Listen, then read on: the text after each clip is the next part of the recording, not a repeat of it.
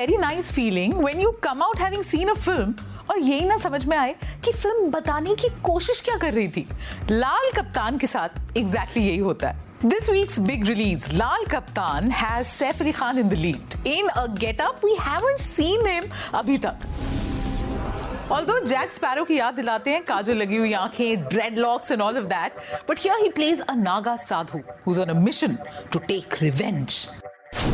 कितने आराम से मैंने एक लाइन में आपको पूरी चीज़ बता दी ना बट फ़िल्म टुक 155 मिनट्स और उसके बाद जाके जब वजह पता चलती है रिवेंज की it's too little too late काफ़ी एम्बिशियस सेटअप है डायरेक्टेड बाय नवदीप सिंह जिन्होंने इससे पहले एन एच टेन बनाई थी।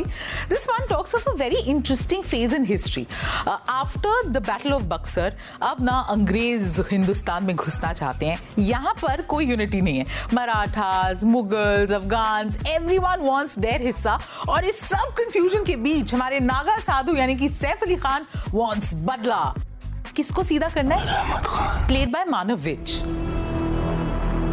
जितना स्लो और इरिटेटिंग वो डायलअप वाला इंटरनेट कनेक्शन था ना उतनी ही फ्रस्ट्रेटिंग फ़र्स्ट हाफ़ है ऑफ़ लाल कप्तान बफर ही होती रहती है स्टोरी पॉइंट भी नहीं आ रही। कितनी बार तो रहमत खान पूछ लेता है गुसैन यानी कि सैफ अली खान के किरदार से। तू है कौन गुसैन तू कौन है? कहाँ से आया है? क्या चाहता है? पर सारे जवाब लास्ट सीन में मिलेंगे। और बीच में हाय बड़ी दिक्कत होती है। The film picks up sporadically in the second half जब इनसे फोकस हटा के हम ध्यान डालते हैं on the female characters there is actress Zoya Hussain उन्हें आपने मुक्काबाज फ़िल्म में देखा था? यहाँ पर भी एक धांसू परफॉर्मेंस दी है you know she has this haunting mysterious air about herself and her interaction particularly with Simone Singh जो इस फ़िल्म में रहमत खान की वाइफ के रोल में है बड़े इंटरेस्टिंग होते हैं। One only wishes that director Navdeep Singh and writer Deepak Venkatesh had focused a little on these characters.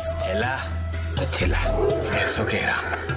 वो दो केरा सो केरा बोटे खाता दो केरा गोटे खाता तो हमने बड़ा शुक्र मनाया कि Deepak Dobriyal is part of this film क्योंकि ये जब भी स्क्रीन पे आते हैं ना उम्मीद की रोशनी एब्सोल्युटली जग जाती है। तो his character is very interesting gets in the comic relief also has this uncanny ability जहाँ पे वो सूंघ के सोल्यूशन निकाल लेते हैं। चलो सूंघना शुरू करो। So these are moments that you look forward to in the movie.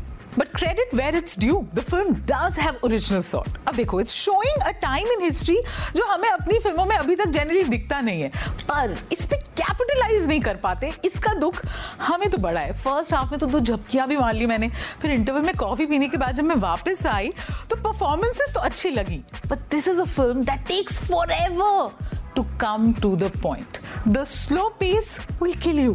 Literally. So die hard Saif Ali Khan fans, if you want to see your favorite actor Kajal Lagage, dreadlocks, Jack Sparrow inspired look, may go for it. I'm going to give Lal Kaptan 1.5 quints out of 5.